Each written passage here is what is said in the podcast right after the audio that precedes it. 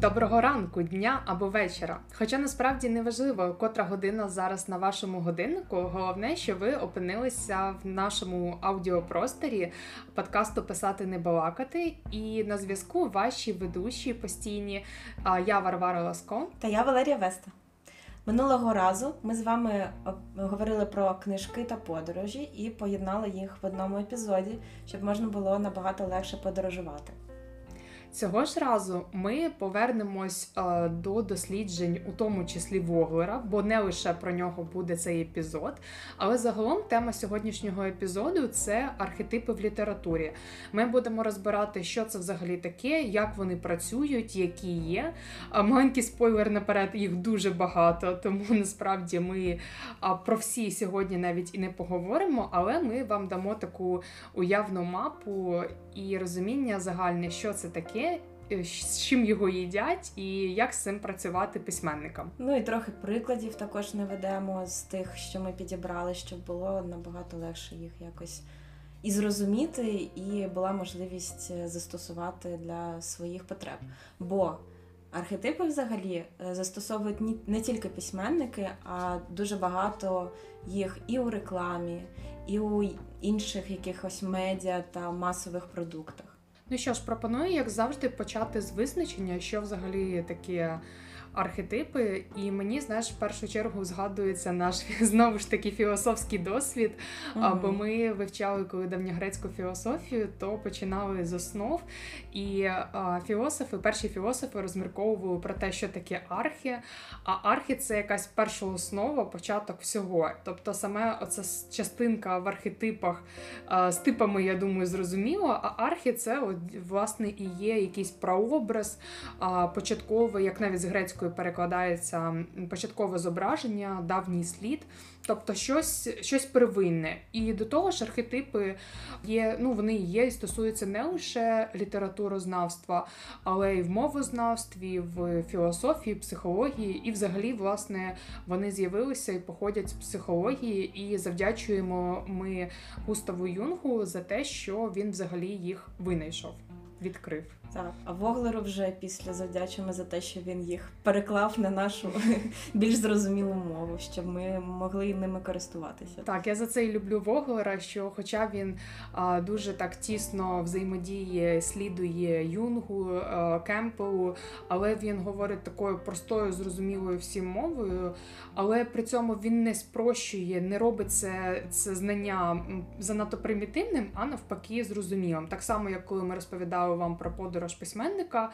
І тоді, якщо ми говорили про подорож, то це була як така мапа. А власне архетипи, про які ми будемо говорити сьогодні, це є такі, як якщо порівнювати з з якоюсь настільною грою, то це такі фішечки, які ходять по цій карті, тому що взагалі дія ця подорож має рухатися, і не один лише герой, не в одному образі він діє. А це такий, от як Кемпл назвав свою роботу тисячоликий герой, що навіть якщо герой один, він насправді має безліч е, і навіть, мабуть, більше ніж тисяча просто різних абсолютно граней облич, і е, в образі тих людей, які зустрічаються на його шляху, і в ньому самому, якщо ми говоримо про психологічний аспект. Угу. Якщо взагалі думати про архетипи, їх дуже гарно е, знати, ну бажано їх знати і вміти в них розібратися для того, щоб можна було е, їх якось поєднувати або порушувати якісь правила, або е, знову ж таки в одному герої реалізувати більше ніж один архетип, наприклад, з його розвитком. Впродовж історії герой розвивається і з одного архетипу переходить в інший. Бо якщо так подумати, то якщо ми дамо е, герою один архетип, е, причому це буде якийсь головний герой чи герой, якого дуже багато в тексті, е, людям дуже швидко набридне за ним спостерігати. Тому що архетип це така штука, в якій ми розбираємося самі по собі, тому що ми виростаємо в ці. Е, інформаційній бульбашці, в цій культурі, в медіакультурі. І ми так чи інакше, навіть якщо ми ніколи не читали статті та книги на цю тему, ми розуміємо якісь базові архетипи, і ми їх зчитуємо. Тому і класно ними з однієї сторони користуватися. Бо коли наш читач відчуває якийсь архетип, е, він якби читає про щось знайоме, і йому тому набагато легше заручитися підтримкою, там е, влюбитися в героя і якось йому співпереживати. Але якщо герой не змінюється впродовж історії, е, то він читач... мертвий, схоже на те. Читач він просто вже наперед знає цього героя. Він наперед знає, як цей герой буде реагувати на всі події. Він якби ну це просто буде вже не так цікаво. Якщо на початку він проникнувся і йому подобається, то з ходом історії він буде втрачати інтерес до такого героя. Тому класно його трансформувати впродовж історії. Та я тебе тут трішки доповню, і мені сподобалася фраза, е, яка визначає, що такі архетипи, і що це дійсно не жорсткі рамки, якісь, а що більшою мірою це якась рухлива е, модель з набором різних функцій. І дійсно живий герой він не втілює тільки один якийсь набір рис. Характеристик, а він може там не знаю на початку історії бути вісником, наставником всередині, союзником ближче до фіналу, або взагалі протягом всієї історії поєднувати кілька архетипів. А, І, взагалі, якщо те знову ж повернутись до такого першого джерела Юнга, то а, він ці архетипи взяв з міфологій, він звернув увагу на те, що вже ось в такому міф міфологія це є таке воно є втіленням колективного безсвідомого. І як на колективному рівні, так і на індивідуальному, які, а не в індивідуальному це проявляється через сни, що є якісь постійно повторювані образи, і він їх по суті зібрав, систематизував і якось ось назвав. Тобто, відштовхуючись від його, навіть ті, які пізніше інші дослідники той же Воглер створювали, вони все одно відштовхувалися від, е, від Юнга. Бо всі всі взаємопов'язані. Вони від Юнга відштовхувалися, він від міфології так. на всіх народів світу, бо він навіть побачив, що, хоча у кожної в міфології є якісь там свої герої, але є якісь спільні риси, де пере... вони між собою перегукуються. І там цікаво, що навіть там в один і той час а, в різних міфологіях були якісь, е, от, не знаю, як давньогрецька, давньоримська, чи там давньо, ну індійська, східна, вона трішки відрізняється, але загалом все одно є якісь дуже Я думаю, спільні там, риси. там наставник був 100%. Так, так. А насправді у Юнга прям однієї роботи, де він отак би взяв би перерахував, їх немає. Але якщо зібрати так по крихтам, то можна а, зрозуміти, що він виділив, е, описав такі основні архетипи, як персона, тінь, мати, дитина, мудрий, старий або стара, а шахрай. Аніма та анімус. Аніма це жіночий початок е, в чоловіку, а анімус це чоловічий початок в жінці. Ну тобто це психологічний аспект мається на увазі, не в буквальному сенсі. Ось і пізніше я так загально поки скажу вам без деталей, не вдаючись. А потім Воглер на основі Юнга розробив е, свою класифікацію. До неї входить герой, наставник, брамник, вісник, перевертень, тінь, союзник, шахрай. І поки ми ще не перейшли до вже повноцінного обговорення саме цих архетипів, е, ще можна зазначити, що їх е, іноді порівнюють і плутають зі стереотипами. Вони десь е, можливо схожі, бо мають під собою одну мету це якось об'єктивно виразити щось колективне. Угу, Уніфікувати. Так, так, уніфікувати. Але Якщо говорити про стереотип, це все ж більш клішована і закостеніла думка, е, і вона часто заважає. І дуже часто вона виявляється помилковою, просто напрацьованою колективом. А архетип це все ж такий архів образів і символів, який пішов від колективного несвідомого, і він е, більш, як би так сказати, це така база, е, на якій вже потім будуються глибина героя і глибина розуміння. Це може бути архетипний образ навіть. Ну, бо архетипи вони ж бувають не тільки mm-hmm. героїв, а бувають ще архетипові сюжети і все в такому дусі. І я бачила прикольний приклад, що якщо порівнювати стереотип та архетип, то е, якщо ми говоримо про капітана футбольної команди, то в стереотипному ми, е, мисленні ми можемо подумати, що це просто якийсь брутальний альфач і все. Ось, якщо він е, капітан футбольної команди, це просто якийсь е, чолов'яга такий м'язистий. А якщо дуже. так, дуже поверхнево і стереотипізовано. Мгм. Якщо архетип розкриває цей образ, то це може бути той самий брутальний ельфач, але у нього в його якби історії е, можуть бути мрії бути якимось вченим, і він пішов у цей спорт, щоб. Тому що там батько його дуже сильно на це підштовхував, а він хотів бути зовсім іншою людиною. Тобто вони якби е, за обкладинкою ми бачимо набагато більш об'ємний образ.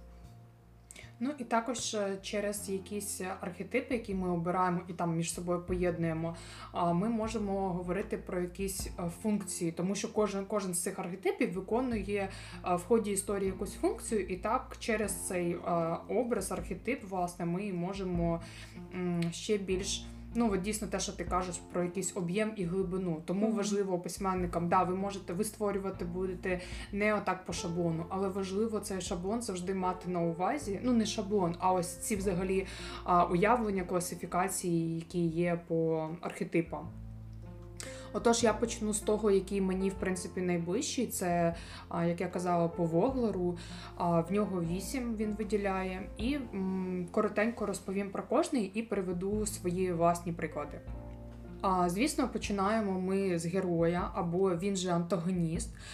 Це взагалі той, хто готовий пожертвувати своїми якимись власними інтересом заради загального блага. Він має якусь вищу місію, яка його кличе в подорож. Е, Взагалі, архетип героя він втілює прагнення его до самоідентичності і цілісності.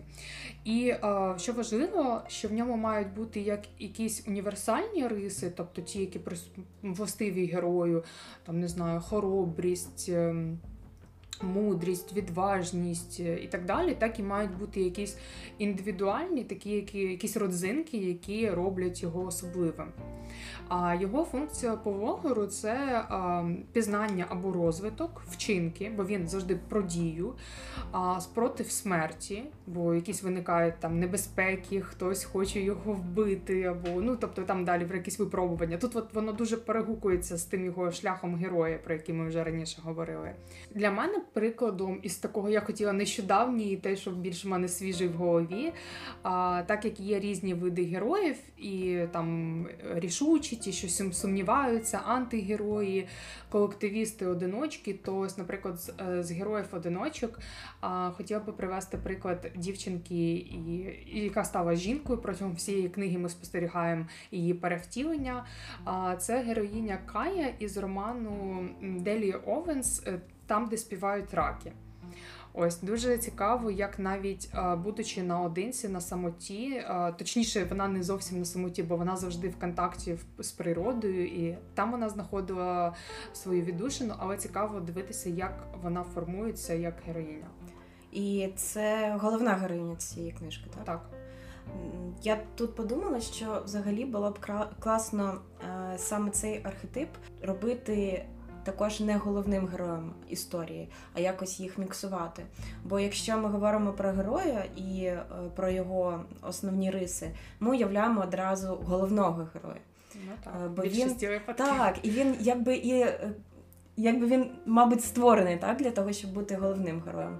Але е, я згадую декілька прикладів. Я зараз, на жаль, не можу прям дуже швидко сказати назви, бо я не дивилась це про серіали, мультсеріали.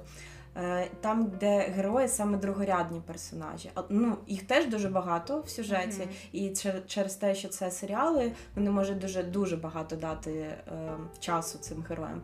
Але коли е, другорядний герой е, це саме цей антагоніст типу, головний герой це, наприклад, перевертень чи наставник, про який ми далі поговоримо. Це дуже цікаво виглядає. Але мені здається, це складно зробити з сюжетом, бо це.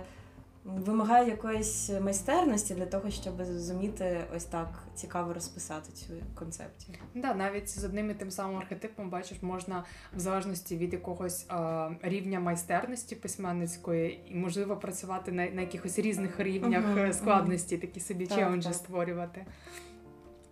Ну і що ж за герой без наставника, який взагалі постійно підтримує, супроводжує його, навчає, захищає на шляху героя до якоїсь мети.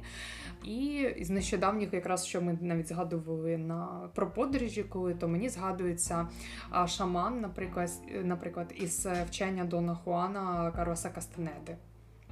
Якісь в тебе приклади приходять в голову з приводу цього? Знову дуже багато прикладів, але чомусь з фільмів мені сьогодні все лізе.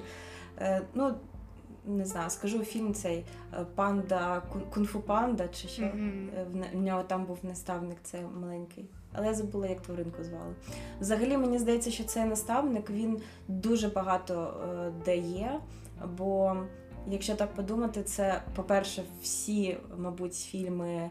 Е, серіали, книжки і взагалі історії про того, хто йде за чимось, йде боротися, і він перед цим вчиться, бо це дуже архетиповий сюжет, про який ми якраз говорили в першому епізоді. Це вирватися з звичайного, звичайного світу, світу. Так, і для того, щоб піти в той інший світ, потрібно Змінитись. майже завжди навчитися чомусь. Так. Тому всі книжки також про навчання, наприклад, де якась, е, ну, якийсь герой чомусь вчиться, це може бути школа, університет, е, все що завгодно. Тобто ці герої вони достатньо поширені. Як тепер я задумалася, що про те, що чи може бути наставник не лише якимось зовнішньою людиною, там не знаю, так шаман, якась хрещена мати, чи uh-huh. там якийсь е, духовний наставник, але по суті може і людина і сама для себе, що в неї всередині щось там було, що таке дозрівало, і в один момент вона розуміє, що ну сама для себе. М- якийсь виклик такий зсередині в неї, і якийсь е, поклик той до змін, який героя викликає в подорож, і що сама для себе людина. Чи це все одно має бути якийсь зовнішній чинник, зовнішня Мені людина? Мені здається, ось е, цей приклад, який ти тільки ще навела про якби взрощення наставника в самому собі. Щось е, трохи схоже на це читала в останній книжці Кінга. Кінга. Е, sorry, Кінга Довга хода. Там не було як такого наставника, але стій, мабуть, був. Але там було щось е, схоже, тому що герой, коли тільки на початку сюжету, він був таким, типу, просто хлопцем, який навіть не знає, навіщо він бере участь в антиутопічній грі, в якій всі помирають, крім одного переможця. Але в процесі він стає набагато мудрішим, і це його в якісь моменти навіть витягує з всіляких передряг, які там відбуваються. Тому, можливо, в якомусь сенсі так. Але коли все ж цей наставник це хтось інший і відділяється, це це набагато помітніше для читача, бо це якби протиставляння таке того, хто ще не вміє, і того, хто вже вміє. Ну так. І це набагато більш помітно. Ну і тим більше дає змогу навіть герою побачити себе ніби зі сторони завдяки іншій людині. Бо коли він сам угу. на сам, він навіть може не помічати свого росту. Так, ну, так. дійсно. Стоп. Цікава тема. Тут про кожного можна архетип, про кожен архетип поміркувати з різних абсолютно боків. Так, якщо наставник це той, хто допомагає на шляху, то, наприклад, е, воротар або він же брамник, вартовий, він є перешкодою, яка створює такі додаткові е, мікрочеленджі на шляху, щоб не здавалася така дорога прямою занадто і mm-hmm. і простою. А при тому це може бути не обов'язково якась людина, яка створює перешкоди. Це може бути не знаю, погана погода, невезіння, якісь вади всередині людини, з якими вона всередині себе бореться. Так, ось якраз це він сам для себе і наставник, а потім і воротар, і все на світі. Та і тут в мене згадується приклад, прям якраз так і називається притча про воротаря а, у Франца Кавкі, де цей м, воротар він а, є тією умовною перешкодою, тому що насправді той е, герой притчі, про якого йде мова у Кавки, він міг пройти, він міг здійснити свій шлях до бажаного, але цей стражник він був для нього таким непохитним, а, що він навіть просто боявся спитати: а чи можу я увійти в ті двері? А ті двері були взагалі для нього. Ну, загалом дуже класна притча, є про що поміркувати.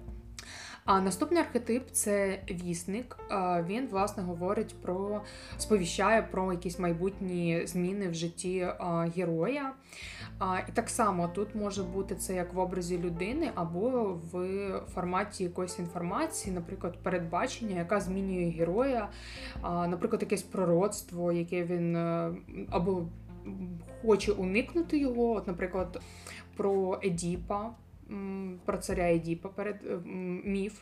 Або, от, наприклад, передбачення, на якому побудована зациклена історія 100 років самотності Маркеса, що було передбачення, що там останнього з покоління, що їх рід закінчиться, і там останнього з покоління з'їдять мурахи. І якраз момент, коли один а, з членів сім'ї, а, який був там вченим, він розшифровує манускрипт, в якому було це передбачення, бо ніхто до цього не знав. І в цей момент якраз завершується взагалі їх рід, і вон і це передбачення збувається. Дуже класний теж такий прийом з зациклення історії. О, я згадала, до речі, ще в Е, книжці Ритуал е, Диченко. Там також є е, це велике передбачення, до якого ходять головні герої, намагаючись його розшифрувати. І воно також в кінці грає дуже виключну роль, тому що воно якби справджується, але не так, як герої на це розраховували. Тобто, от бачите підтвердження того, що кожен архетип виконує якусь функцію. Він як рухає дію, задає якийсь вектор їй і він може бути не обов'язково саме персонажем. Угу, Так. Наступний дуже такий неоднозначний і непростий архетип це перевертень, або він же зрадник, і головна його якість це мінливість. По Волгору функція цього архетипу відображення енергії анімуса, як я вже згадувала, це чоловічої енергії, і аніму жіночої, які якось пригнічували стереопі... стереопід... стереопід... Коротше, були під якимось стереотипом сприймалися, тобто там не знаю, що жінка має бути така, чоловік такий. Ну і загалом про те, що люди насправді мінливі, і навіть особливо це дуже класно. Цей архетип може бути використаний, коли ми говоримо про другу половинку героя, і коли герой думає, що ось ця, ця людина така, а вона насправді інша. І не тому, що вона там погана і вона бреше і видавала себе за когось іншого, а просто так влаштовані люди, що мінливі, що не всі можливі, що навіть не всі можливі грані людські, які можуть зразу проявитися, а що в ході історії за різних обставин, ось чому кажуть, радять взагалі, що поподорожувати або якусь е, ситуацію таку складну життєву прожити з близькою людиною, тому що в ній людина розкривається такою, яка вона є. Тому що навіть якщо вона до того себе видавала за когось іншого, то в стресовій ситуації людина в повній мірі проявляється. Я вже бачу, в тебе є приклад. Ні, і тепер ми подкаст не про книжки, а про відносини. Задавайте свої питання, будемо допомагати. Філософські ми вже були, тепер про відносини. Поєднуємо все в одному. Ем, в мене був приклад: е, це Локі з міфів. Е, скандинавських, або якщо ви знайомі тільки з Марвелом, то там теж воно досить е, добре розкривається. Це взагалі такий дуже архетиповий персонаж, е, саме зрадника. Бо на початку історії, ось я саме знайомилася з цими міфами по Гемену, його збірки скандинавська міфологія.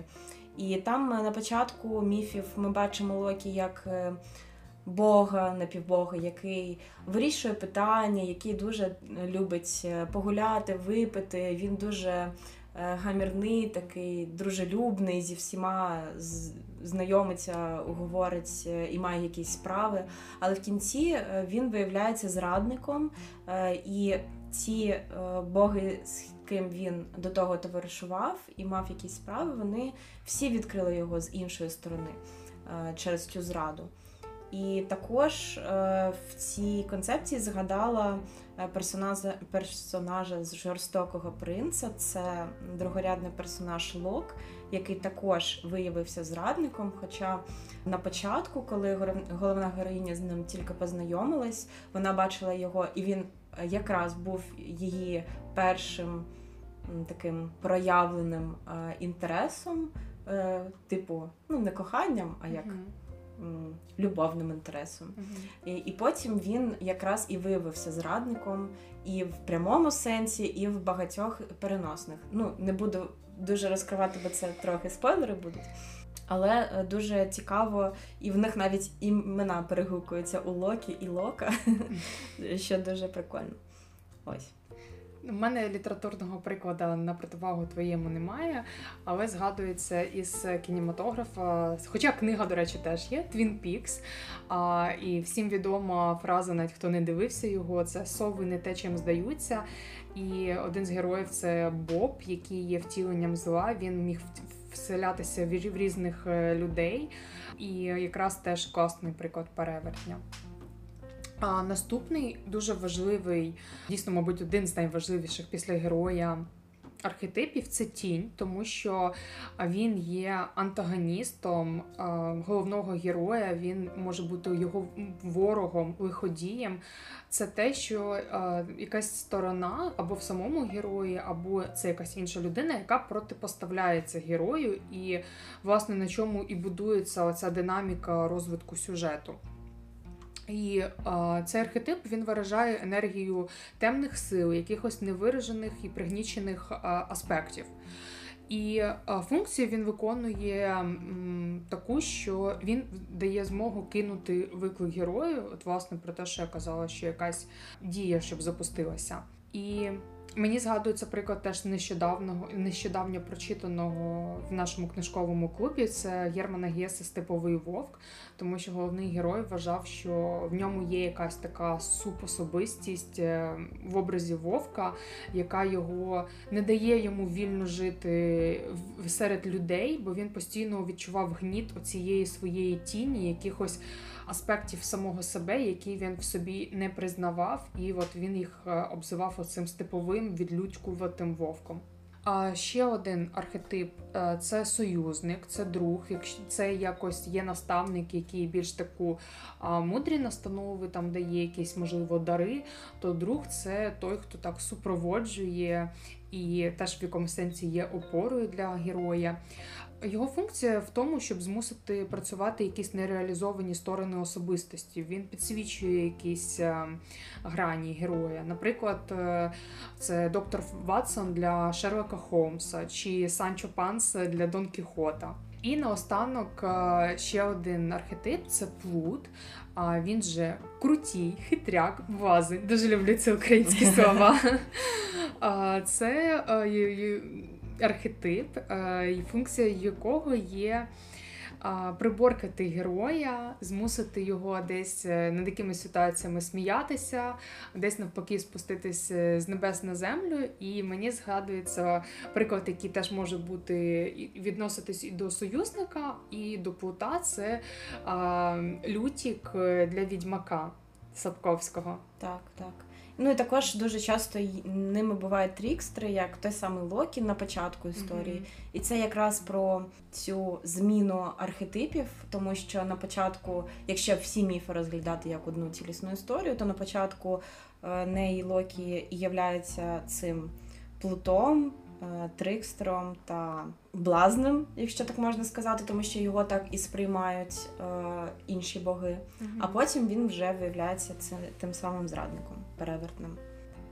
І на завершення цих е, восьми архетипів е, хочу навести великий приклад, е, який, на який ви всі дуже чекали, я думаю. Це хто? Та-та-та-та-та Гаррі Поттер. Тому що у першому творі першій книзі. Саме ці вісім архетипів всі представлені, і їх досить легко читати, читати mm-hmm. відрізнити і зрозуміти. Отже, починаємо. Гаррі це в нас герой, який хоче і готовий жертвувати собою. Рон і Герміона його союзники, близнюки Візлі це блазні, пушок, ця тварина трьохголова. Це в нас вартовий один з перешкод, одна з перешкод, але такий дійсно вартовий, бо він же якраз на варті початку їх дуже великої пригоди. Е, Дамблдор наставник головний. Е, Хегрід е, це сповісник, який і сказав найголовнішу новину і пророцтво, що він чарівник. Професор Квірел перевертень, бо ми спочатку думаємо, що він класний, добрий, mm-hmm. а ось як виявляється. Ну, я думаю, це не спойлер, вже маю надію. Якщо не читали, читайте. Е, і Волдеморт це е, саме тінь, головний антагоніст, ворог, лиходій цієї історії. Е, Тому е, дуже прикольно, що е, в цій книжці є Одразу всі. так, одразу місці. всі, і І вони, вони, не типові. так. І також вони досить, досить закостенілі, тому що дуже складно, наприклад, сказати саме в першій книжі, книзі про Дамблдора, що він якесь, наприклад, поєднання. Там він тільки наставник, а Мгм. Гаррі тільки герой. Але е, читається цікаво ця книга не тільки е, тому, що там є ось всі ці архетипи, а й завдяки цікавому новому світу. Дуже класно продуманій структурі, магії і все таке. Бо якщо б це була історія з якимось світом, який нам знайомий, е, нам би було не так цікаво спостерігати за цими героями. А саме через світ е, це допомагає нам бути більш включеними, не як би це сказати, допомагає нам не нудьгувати, коли ми спостерігаємо за пригодами Гаррі, наприклад. Тут, користуючись нагодою, хочу нагадати, що всі інші теми теж важливі для того, щоб ваша історія була максимально такою повною об'ємною. Це недостатньо тільки е, знати архетипи і їх класно прописати. Недостатньо тільки знати там шлях героя і по ньому слідувати з пункту в пункт. Тобто це все разом. І, наприклад, та ж світобудова, про яку ми говорили. Тобто, це всі компоненти, які і створюють загалом е, вашу історію. Угу. Будемо переходити до другої частини. Е, Це така, скажімо, альтернатива Воглеру, е, концепція архетипів е, Керол Пірсон. Їх у неї 12. Я буду намагатися трохи пришвидшитись, бо деякі з них вони перегукуються з тим, про що ми вже раніше говорили. Мгм. І це нормально, бо це все ж архетипи, це такі базові штуки, які досить складно якось по-іншому викласти і розповісти. Ем, Тому буду якось більше, більш швиденько, найцікавіше. Е, Перший архетип це воїн. Е, Це людина, у якої є е, набор навичок, є сила і фізична, і не тільки. Він створений для того, щоб перемагати ворога, і він повинен в історії щось подолати і вийти переможцем з якоїсь ситуації. Його сильні сторони це мужність, е, сила фізична чи розумова і якісь е, класні здібності. А слабкі сторони це надмірна самовпевненість і самолюбство. Мені згадується одразу зі школи приклад Одіссей, і там був такий класний а, прикметик до нього хитромудрий. Тобто, Так, пам'ятаєш, Так, навіть так, що. ЗНО це виносило Мгм. питання, яким був Одіссей. Мгм, мгм. І це І якраз Одіссей є в прикладах до е, цього архетипу. Також Геркулес, Арагорн з Володаря Кілець, яким би він не був, вибачте, не, не знаю, не знайома. Далі йдемо. Другий архетип це дитина.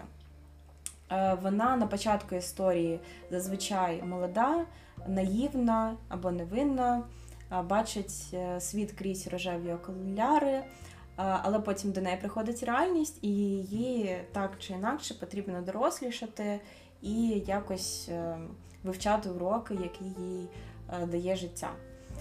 В неї сильні сторони це оптимізм, уява, ентузіазм.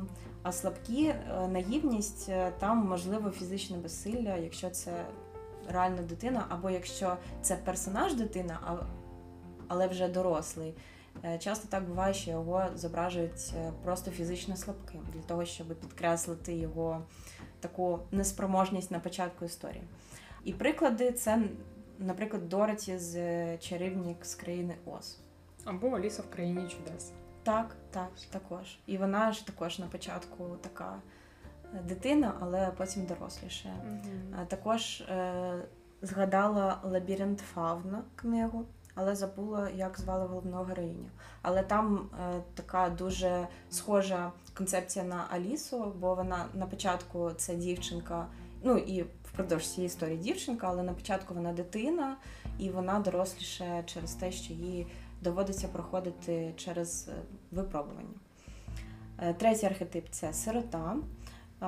Він е, мріє бути вирваним з свого звичного життя і бути піднесеним на перше місце. І це така фантазія, мрія, яка поєднує цього персонажа з багатьма людьми, бо це така мрія багатьох, хоча б в дитинстві всі хотіли були бути найкращими в чомусь. Щось мені цей архетип нагадує твого улюбленого головного героя літературного. Так, так. Тут Гаррі Поттер прям навіть е, підкреслений в прикладах, е, бо це найпоширеніший такий приклад. І такий персонаж часто буває головним героєм, бо в них завжди дуже багато вдачі, яка їм допомагає долати перешкоди. Їх сильні сторони це інстинкт виживання, емпатія та наполегливість, а слабкі це буває відсутність впевненості та бажання подобатися іншим, що буває дуже сильним мінусом для них. Крім Гаррі Поттера, тут ще є Олівер Твіст, Квазімода з е, Нотр-Дама та, думаю, багато інших е, прикладів також можна навести. Е, далі йде творець. В нього потреба щось створювати. Це таке бажання, яке перебільшує усе інше в його житті. Він може заплатити дуже велику ціну за ем, можливість створити щось, е, що є його головною ціллю життя. Його сильні сторони це креативність, е, здатність реалізувати своє бачення, а слабкі це жертовність, перфекціонізм та егоїзм. Вони часто можуть пожертвувати любов'ю, сім'єю, друзями, тільки щоб досягти якоїсь своєї мети. Вона перегукується з тим герої е, одинак, якого я називала. Тобто, ну але то тільки більш таке загальне, а тут прям це конкретний вже виводиться, відділяється окремо, так відпочковується так, так. архетип. цей. Угу.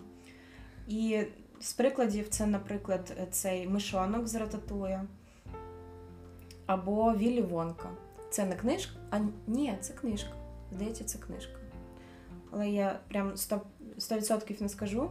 Але ну, з фільму також видно, що це чоловік. А мені зараз згадався портрет Доріана Грея, коли творець він настільки закохався в той образ, який угу. він е, намалював, що так, так теж так.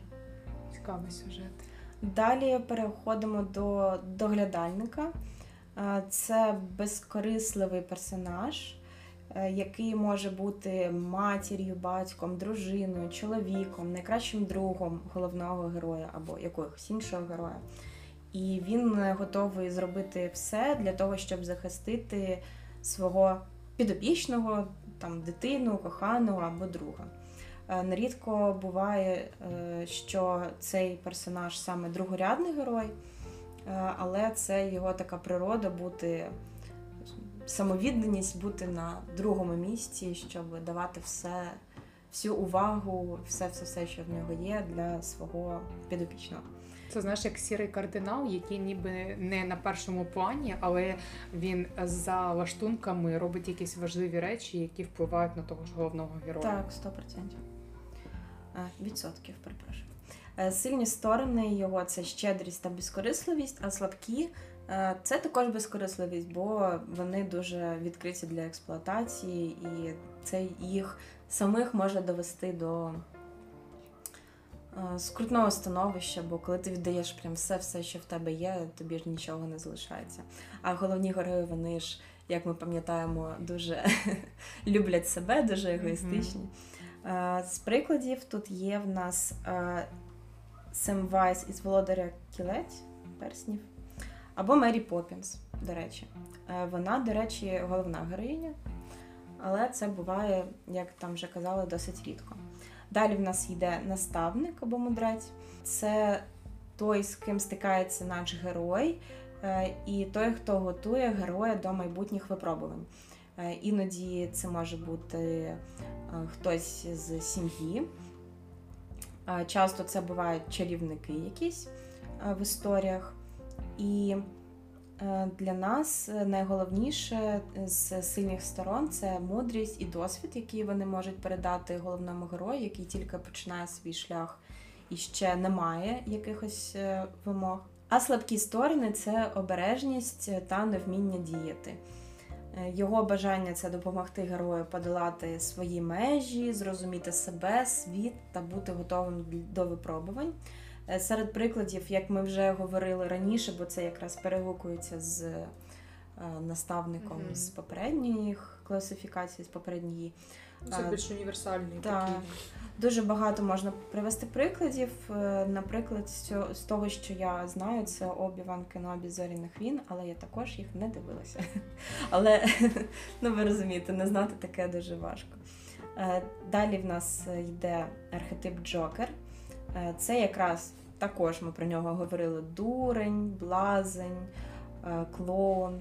Цей архетип має багато облич, і е, якщо хтось з, перш- з персонажів каже, типу, розслабся, чувак, то це 100% Джокер. У міфах е, їх дуже багато. Це один з найбільш таких архетипових персонажів. Е, і він е, часто застерігає людей е, не витрачати дуже багато часу на гонитву за насолодою.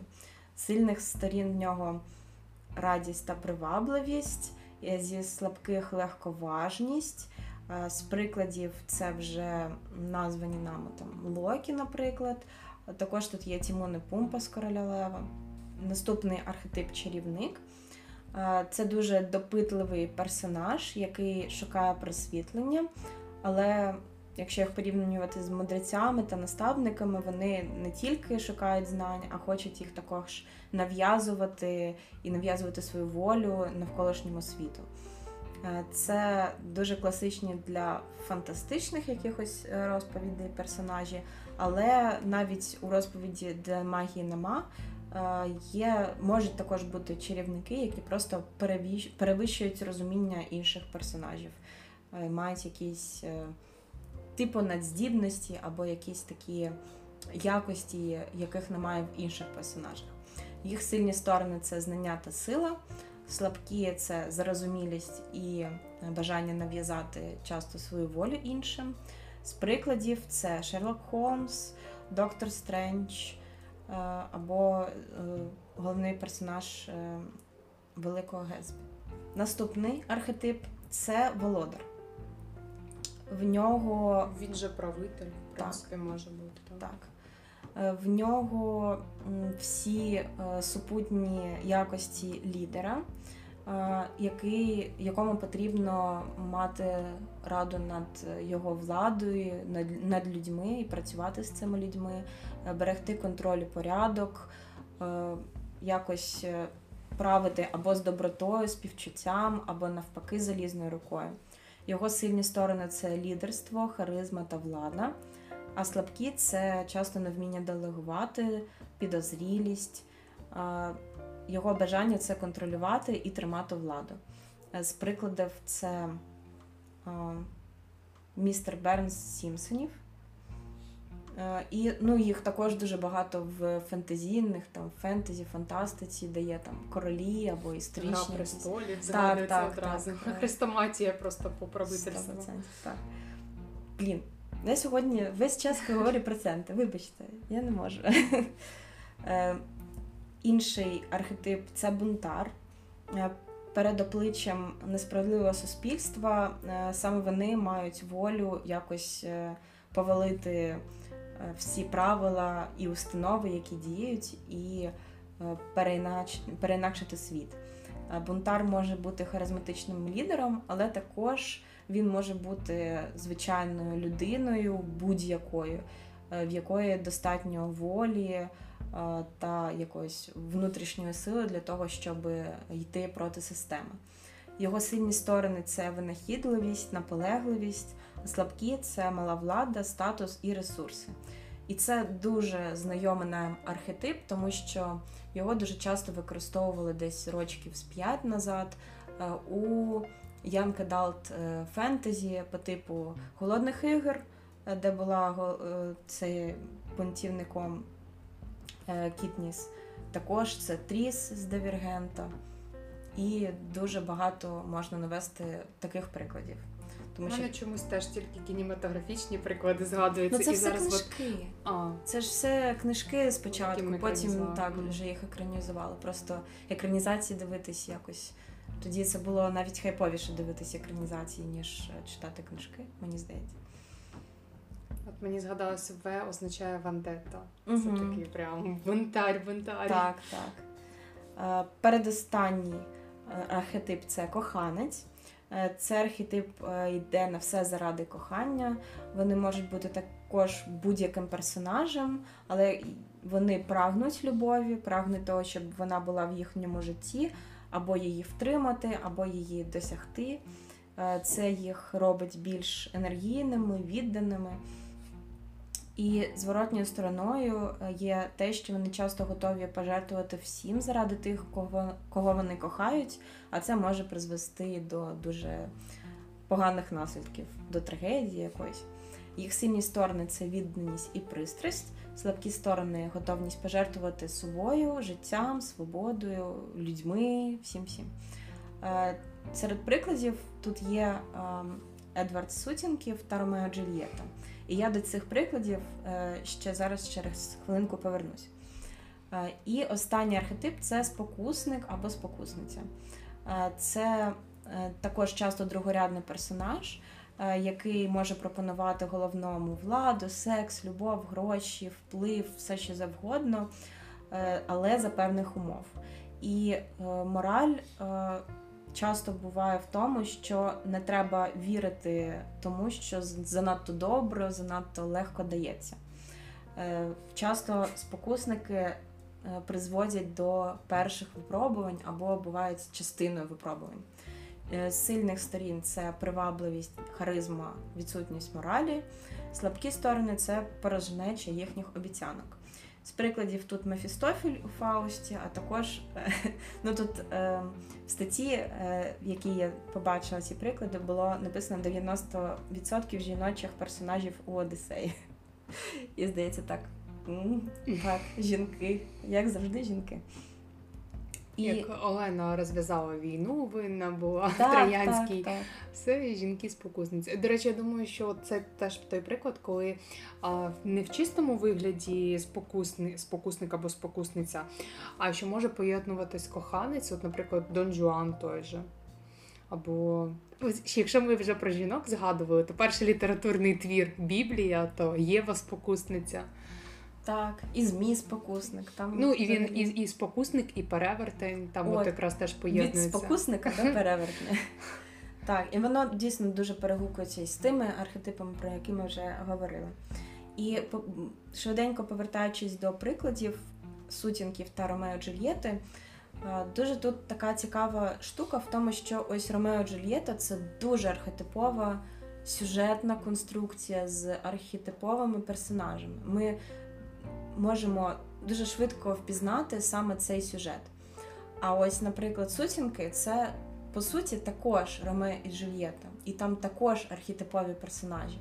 Але саме е, це через цей сеттинг, через сьогодення, яке нам знайоме, е, в яке переносимо цю архетипову історію, ми і можемо її змінити і зробити е, трішки іншою і не такою шаблонною і типу клішованою. Бо ніхто не писав і не говорив, не говорив про сутінки, що це типу, о, це переказ Ромео Джульєти, нам не цікаво, це вже тисячу разів було.